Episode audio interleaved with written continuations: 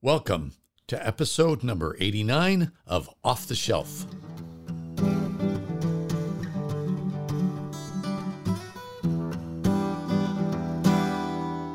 I am very pleased to welcome Charles Paisley to the Off the Shelf podcast.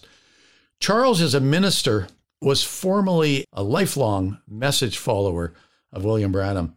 He was raised in Raymond Jackson's message church, who was known or referred to by William Branham as Junior Jackson in Jeffersonville, Indiana. And Charles became assistant pastor of the church in the years after Raymond Jackson died. Charles is senior manager of a large technology department in Louisville, Kentucky. He is a researcher and a writer on the subject of Indiana history. Charles was the editor of the Contender magazine, which had thousands of subscribers in the message. He has traveled internationally and has visited dozens of message churches. His family has been in the message for decades and attended the Branham Tabernacle, where William Branham was still living. Charles personally knew and has been acquainted with many witnesses of William Branham's life and ministry, including personal friends and acquaintances who knew William Branham all the way back to the 1930s, years before he gained international fame, and even before he was married and had children. Charles is currently a minister at the Gospel Church of Jeffersonville, where he is working with other former message believers and former message ministers to help people leaving the message find community and support as they exit the message, and most importantly, to help people have a healthy relationship with Jesus Christ. Charles, welcome to Off the Shelf. Thanks for having me, Rod. I'm glad to be here and looking forward to having a good conversation with you today. Charles, can you give our listeners a bit of background on yourself? When did you come into the message? So I was born into the message. So there's a phrase I've heard before called born on the bench. I think that about describes me, Rod. I was born on the bench. I was born to parents who are also lifelong message believers. My mother was born while my grandparents were still in attendance at the tabernacle during Brother Branham's lifetime. My father's family came into the message in the 60s, so my great-grandparents were in the message too. My entire family, aunts, uncles, cousins, so I'm a lifer. I was born in Canada. I'm actually Canadian, New Brunswick, Canada. Can you sing the national anthem? The opposite side of the country from you. Oh, Canada, right? Boy, I don't even know if all the Canadians know all the words. Well, they keep changing our words to make them more... Our prime minister is one of the more politically correct people in the political sphere in the world. They keep changing the national anthem to more gender neutral, to make it more inclusive. And, you know, so we've lost all the history, but we do have a more politically correct national anthem now. Yeah. So As a young boy, I lived in Canada. I went to a church pastored by my grandfather, actually, who was also a message preacher, and my great grandfather was a message preacher. I got uncles that are message preachers. Lots of message preachers in the family. My parents moved to here in the Jeffersonville area, back where my grandparents live here in 1990, and so I've lived here in the Jeffersonville area since 1990. So that's kind of my background. Grew up at Faith Assembly, grew up at Raymond Jackson's church. We had lots of old-timers there, knew lots of people, loved the message. Just the message was my life. Yeah, well, as it was mine. You know, yeah.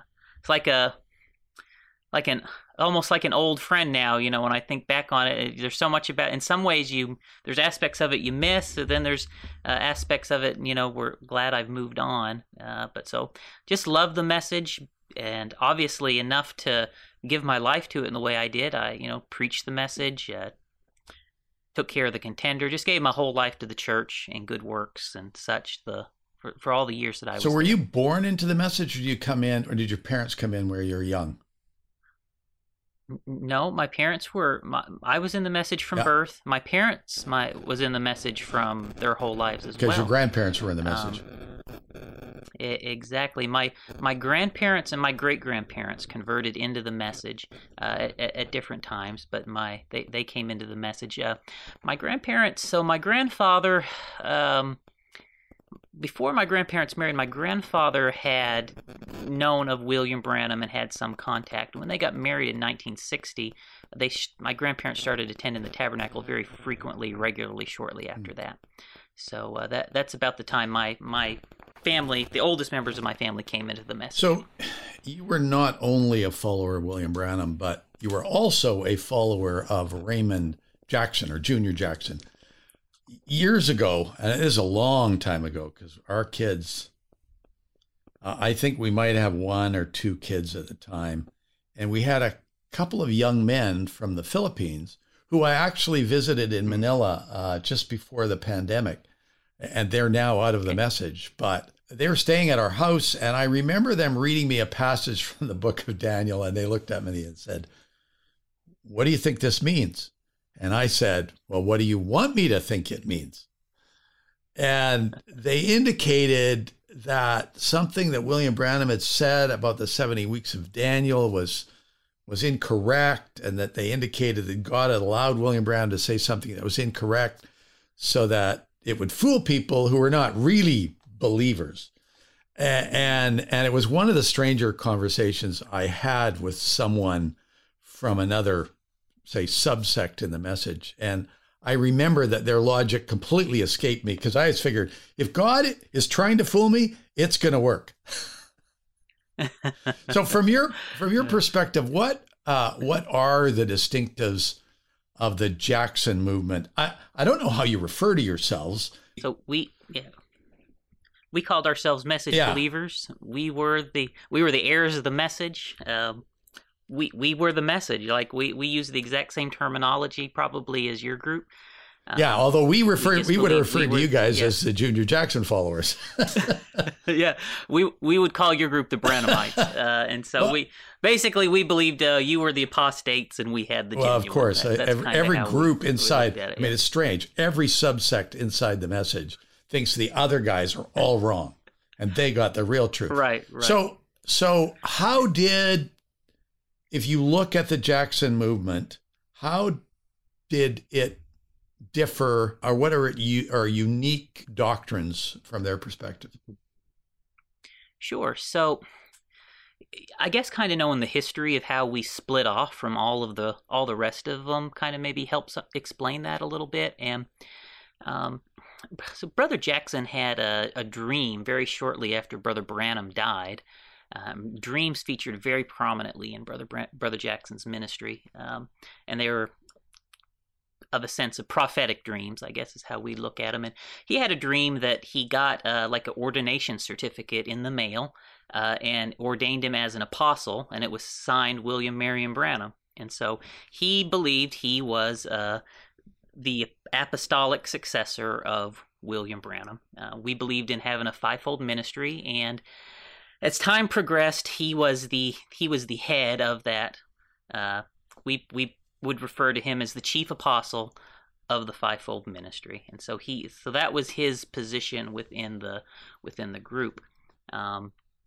So we started actually separating from the main groups very early on. Brother Jackson preached at Brother Branham's funeral. He was one of the speakers at the funeral. He was still in quite tight, right when Brother Branham died, but like at Brother Branham's funeral, Lee Vayle and Raymond Jackson had a falling out right at the funeral over whether or not William Branham would raise from the dead, right? So shortly after Brother Branham's death, the divisions are kind of starting with us and the other sects.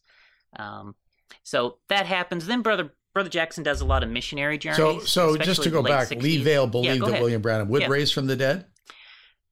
Yes, at the time. And so obviously I wasn't there, but this is the story that's passed down to us. Yeah, Lee Vayle was insistent at that time that William Branham would raise from the dead. And Lee Vayle actually preached a message at the tabernacle the week after the funeral. So we're told that the grace age had ended, no more souls could be saved, and Christ was off the mercy seat, and the rapture was basically imminent. And all this kind of led up into the initial separation from us and Lee Vale's group. because obviously we didn't, Brother Jackson didn't believe any of that.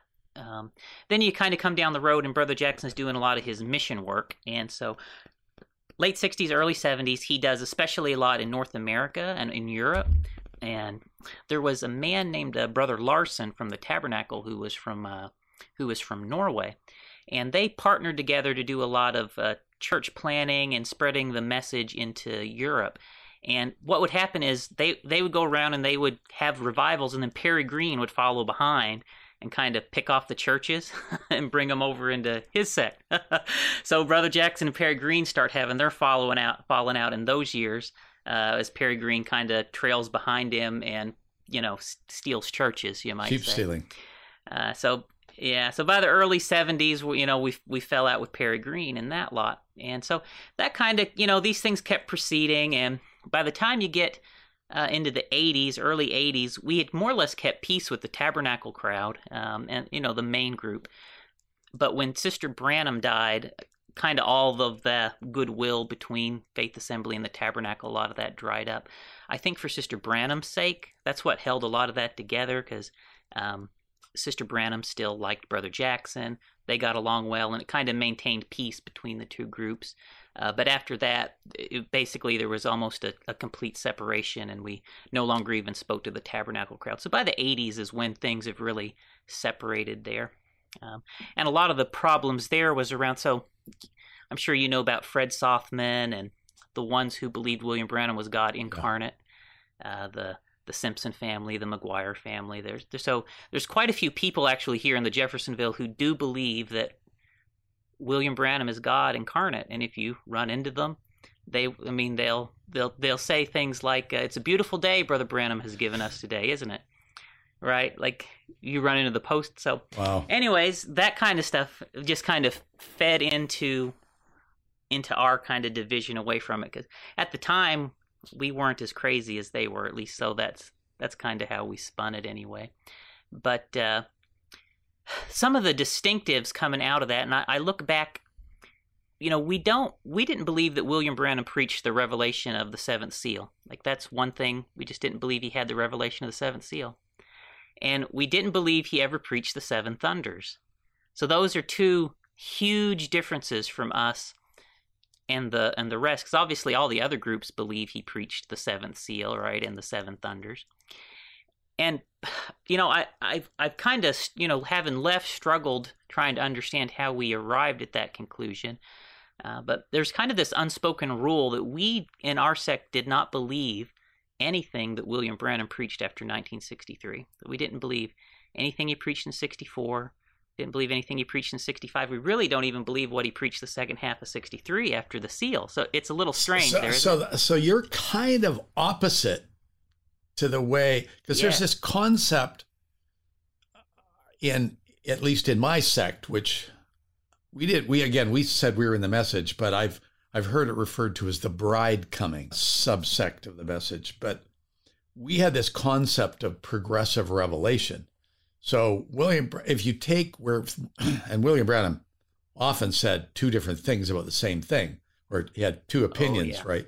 So he taught this, and then after the seals, that was when you could say, okay, you could bank on this, because he might have got it mixed up, because early in his ministry, he believed in the Trinity. You can find references to him referring to the Trinity as being, a good way to believe.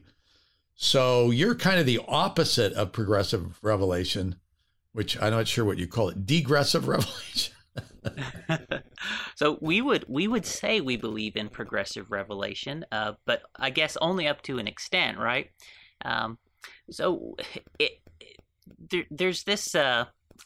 just this unusual thing that I never fully understood why it was this way. I think that Brother Jackson may have started to have a little bit of falling out with William Branham, perhaps in the last year or two of his life that led to this. But we didn't believe marriage and divorce. We didn't believe the heavenly home. We didn't believe stature of a perfect man. So you didn't really like Clarence Larkin. That was a big one. He didn't. He basically didn't. So Brother Branham actually gave Brother Jackson copies of Clarence Larkin's book. So Brother Jackson had always known what he did, which I eventually found out. Maybe we'll talk more about that. But so the way we did it, or I should say the way Brother Jackson did it, and this kind of goes back to that initial comment you talked about those brothers from the Philippines. So Brother Jackson, from very early on, he had this doctrine, this teaching. He called it the fan is in his hand. And Brother Jackson took a prophecy of John the Baptist where John the Baptist said, speaking of Christ, said his fan is in his hand and he will thoroughly purge his floor, referring to how Christ would separate, the chaff and the wheat. So Brother Jackson takes that prophecy and he applies it to William Branham, and he says that the way this will work is that William Branham will preach doctrine, and this doctrine will be used to separate people. Some of the doctrine will be good doctrine, some of the doctrine will be bad doctrine, and the good doctrine will blow the good seed, right, and then the bad doctrine will blow the chaff away. And so, of course, Brother Jackson could then, explain to us what was good doctrine and what was not good doctrine. And so he used this. This is the glue that held the message together for us. This is how we could selectively say, well, we don't believe church order, we don't believe heavenly home, right? But we do believe the first 5 seals, right, or this or that. And so that kind of set up this weird thing where we selectively accepted parts of the message and rejected other parts. But the person who decided what you accepted or rejected was Raymond Jackson. That's right. Yeah. But there's nothing I'm aware of thinking in the Gospels that John the Baptist ever said that you could say, well, this is what happened to John the Baptist. He confused people, and that's a very bizarre way of thinking. Yeah. So looking back, of course, obviously, this makes absolutely no sense, right? Because God can't inspire someone to preach both right and wrong, right? If somebody's preaching wrong, well, clearly, that's not divinely inspired. So it kind of breaks down because, the Apostle Paul even talked about, if the gospel would profit because of my dishonesty, then God, how can God be just, yeah, right? So there's no way that God really could work that way. That was just that's just his way, I think, of making sense of all of the dual statements and deciding what he would reject and what he would keep and try to keep everything into a sensible package. I think that at the end of the day, that really kind of gave us a kind of a distinctive set of doctrines and teachings as a result that's a little bit different from the rest of the message. And I think that in Brother Jackson's mind, that blowing people away and making them go off into strange doctrines turned into overdrive in the last years of William Branham's ministry.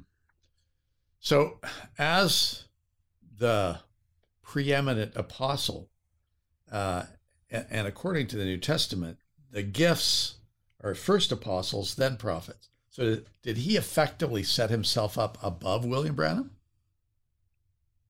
So we did not believe William Branham had a New Testament ministry. So we believed he had an Old Testament prophet type ministry. So we completely separated him from the New Testament ministry. And so we believe that when he came back to restore the hearts of the Father, he came back to restore a true ministry, right? So he accomplished this in his prophetic role. And now these people who've had their hearts turned back to the Father are now a second generation, a new generation of original apostolic quality leaders, ordained by William Branham. So that's very bizarre because they're basically, and this is, of course, one of the big problems I have with the message and certainly with significant bits of evangelicalism as it currently exists worldwide, which is people take bits of the old covenant and bring them into the new. Where Paul was very clear in the book of Galatians and the author of Hebrews saying, when he calls it new, he makes it, the old one is old, and what is old is obsolete and will soon disappear. So it's not that it's wrong. it's not that it's not true, but, you know, I like to use the example of the iPhone. I had an iPhone 1, but I don't use it anymore. Was the iPhone 1 good? It was wonderful. It did stuff that nothing else could do at the time. But now I've got, you know, I've got an iPhone 12. I wouldn't go back to my iPhone 1. Why? Because the iPhone 1 is obsolete. So the writer of Hebrews really says, look, if you're looking to the old covenant, it's obsolete. It's disappearing. And it should be completely gone by now. But we keep seeing people wanting to take the old covenant and bring it into the law, into the new, which we see in the message, you know, as far as dress. We see it in, you know, references that William Branham made to tithing, to references that ministers had to marry a virgin. And where do you get that in the new covenant? It's all of the old covenant, and you get it by saying ministers now are the same as the Levitical priesthood, and all of those rules apply, which is a very bizarre way of looking at things. Yeah, you know, it's a mouthful there. So you've got definitely issues when you try to bring the law into grace, right? And issues that obviously we probably can't talk through in this amount of time, but there's definitely, we have a new covenant, we have grace under the new covenant, and we've got a new paradigm that we live by rather than the law. And you're right. The way that they go back and they would bring an Old Testament style prophet into the New Testament, it's hard to see how they can do that and justify that really in a scriptural way. And of course, we know the way that they manage to do that is through the Malachi prophecy, right? So which, you know, if people want to look, all you have to do is look at Malachi 1, verse 1, which says, the word of the Lord to Israel and not to Gentiles. But, you know, that's easily overlooked. Brother Jackson, on that topic, so one of Brother Jackson's claims to fame was he knew William Branham was Elijah before anybody else, or pretty well. You know, that was the implication. That was one of Brother Jackson's kind of boasts, I guess you might say, to us, because that was, he believed he recognized William Branham was the Elijah from the first time he heard his name, and it was actually based on that scripture, and so that was a big part of his testimony and basis that he went on. So we got to hear that quite a bit during our lives.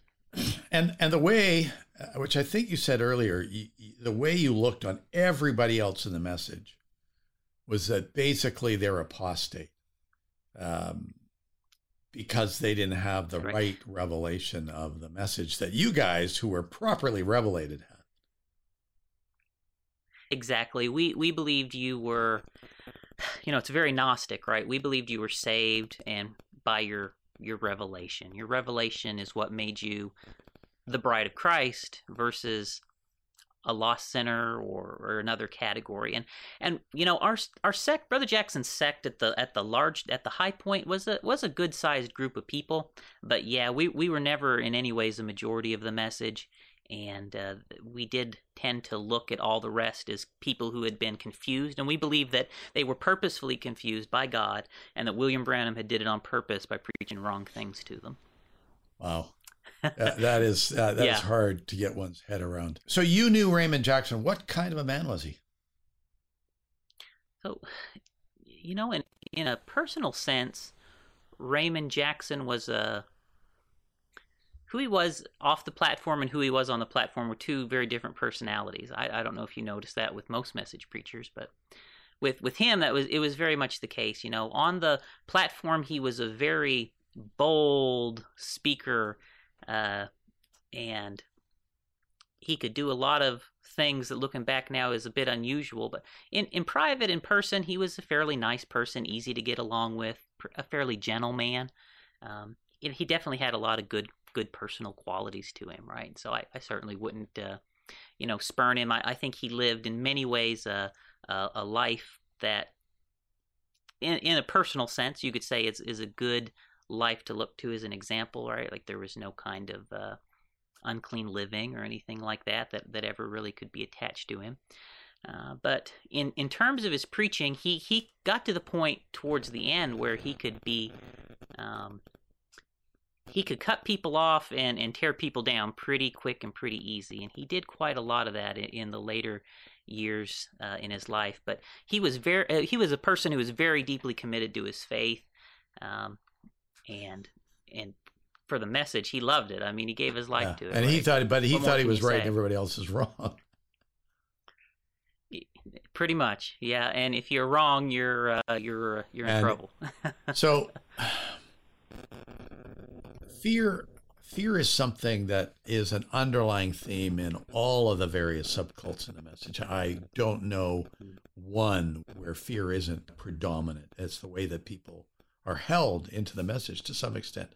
How did fear play out amongst the Jackson movement? So, it took a lot of different levels, honestly. So I mentioned, we didn't believe that Raymond or William Branham had the revelation of the thunders or the seven seals. Even though ironically he said he had them in the later years, somehow, looking back now, it's still hard for me to wrap my mind around how we arrived at that. But we believed that we were on the edge of our seats waiting to hear the revelation of the thunders. It was coming any moment. And once we heard those thunders, they come at any minute. And when they came, it was going to be the end of the world, and we were going to have the rapture. And so we lived in constant anticipation, right? And you didn't want to miss a church service. You didn't want to be on the outside, right? And that was used as something really to keep everybody on the inside. You don't know what you're going to miss if you don't get to church, And so we never missed church. We always went to church because, that could be the service that the seven thunders, was made known to us. So we never knew. So that kept everybody super in. And if you didn't hear the thunders, you weren't going to make it, right? If you didn't hear the thunders, you weren't going to make it. That's what we believed. So if the thunders were revealed and you happened to have to work that night, you were out. You were gone. You're in trouble, right? And we believe there might be like a little space of time there between the thunders and the rapture, right? Where, maybe the people who were out sick that Sunday, they could hear it and get around a little bit. But you didn't have a whole lot of time, right? From the time those thunders happened to getting out of here, it was going to have to be. So you better show up to church, right? So that kind of kept everybody, on edge of seat. And so the other piece of it, though, is towards the end of his life, about 1993, Brother Jackson started preaching that the rapture would happen. The week of Daniel would happen in the year 2005. The week of Daniel was supposed to start in 2005. And we, of course, was taught and believed that the rapture would happen at the start of the week of Daniel. So we for years went through believing, the end of the world is coming, roughly in this time frame. I should pull off my shelf. I got some of the charts and the actual printouts of some of that stuff where he had said that. And so as that gets closer, right, we have this criteria that we've got to meet to make the rapture, right? And we've got to be ready by then, or we're going to be left behind, And so there's different things we have to do in our lives to get ready. So it's all about this. I grew up, always paranoid. Do I have enough of what it takes to go in the rapture, right? And I sure better be here when we have the thunders. And Brother Jackson had this dream, like prophetic dreams kind of really featured in a lot to his stuff. He had this dream where he's in a big room and like an auditorium.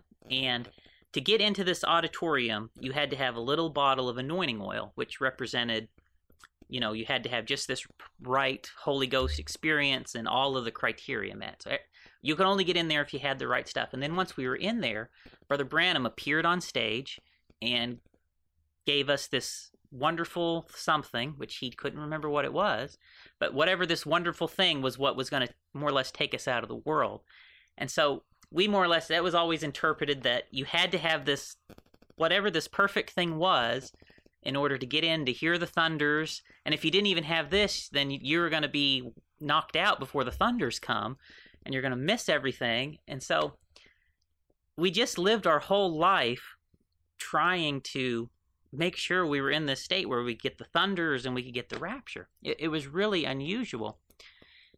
And so towards about the year 2000, it wasn't apparent to me, but it started to become apparent to other people, especially some of the other key ministers in our sect of the message, that the world was not going to end by 2005. So when did Junior Jackson pass away? Yeah. He died in December of 2004, 6 months before, right? 6 months before his date came. Yeah. That was really something. And so so about 2004, or rather 2000, some of the people, certain ministers, started to distance themselves a little bit from the prediction. And looking back now, I realize what started to transpire at this point. Brother Jackson started having this belief that if you wanted to hear the thunders and you wanted to go, we all had to be in perfect unity. And this is when things really started to get very tough. And at that point, that was used to target, at first, the preachers who had harbored doubts about 2004 and a half.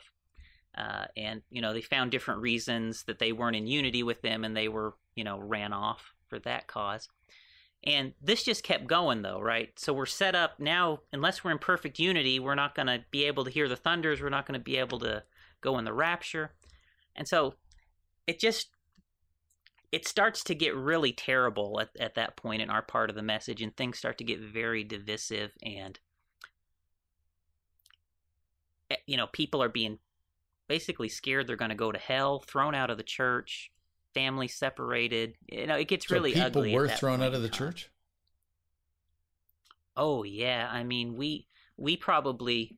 So in those years, between 2000 and 2004, about half of the Global Fellowship was done away with. Disfellowship. You know, they either left or they were asked to leave. Disfellowship. Exactly. So in just those few years, about half of the Global Fellowship fell off at that point. And then when Brother Jackson died, you know, we had a few years there. Well, we had 6 months to his date came and went, and he had put in there a couple years of leeway. He said, well, I could be off a year or two, right? And so 2005 ended, nothing happened. 2006 ended, nothing happened. 2007 ended, nothing happened, and now it's 2008. And everybody at that point realizes something is wrong with, you know, Brother Jackson's math. And so all the preachers that are left, they start coming up with, they come up with different ways to try and fix the problem, right? So like one preacher in Canada comes up with one way to fix the calculations. You know, a preacher in Alabama comes up with another way to fix them. A preacher in Arizona comes up with another way. Preachers in Africa come up with different ways to fix it. Preachers in Europe come up with different ways to fix it. You know, just every preacher is coming up with a different way to fix the calculations.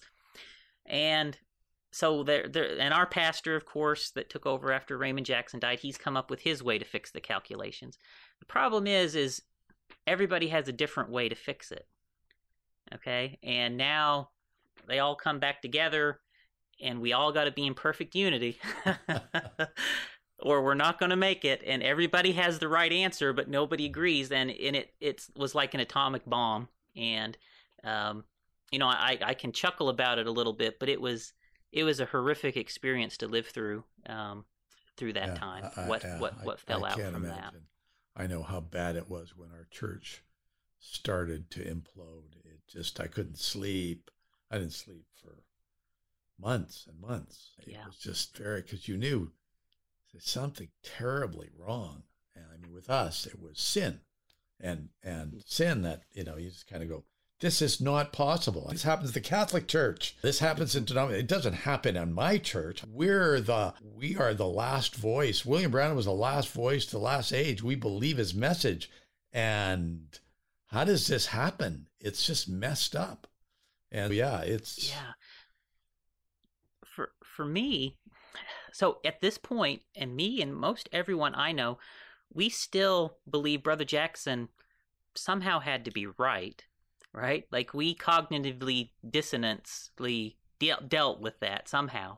And, but the way that we got through it was by basically mass division. The group broke into about 7 different sects at that point, with all different men claiming to be the leaders. You know, a lot of our families were broken up. And for us, that means you can never see or speak to these people ever again. And so we lost a whole lot of our, I mean, I lost most of my family at that point as far as relationships when we went through that period. A lot of marriages were broken up. They would even pressure, you know, if a husband went one way and a wife another, they'd pressure divorces. So it was really awful. Ministers are going to be held to account for this. As James says, I think it's James chapter 3. He says, brothers, not many of you should seek to be teachers because we will be held to a higher standard. There's going to be much more strict judgment on, and we saw it.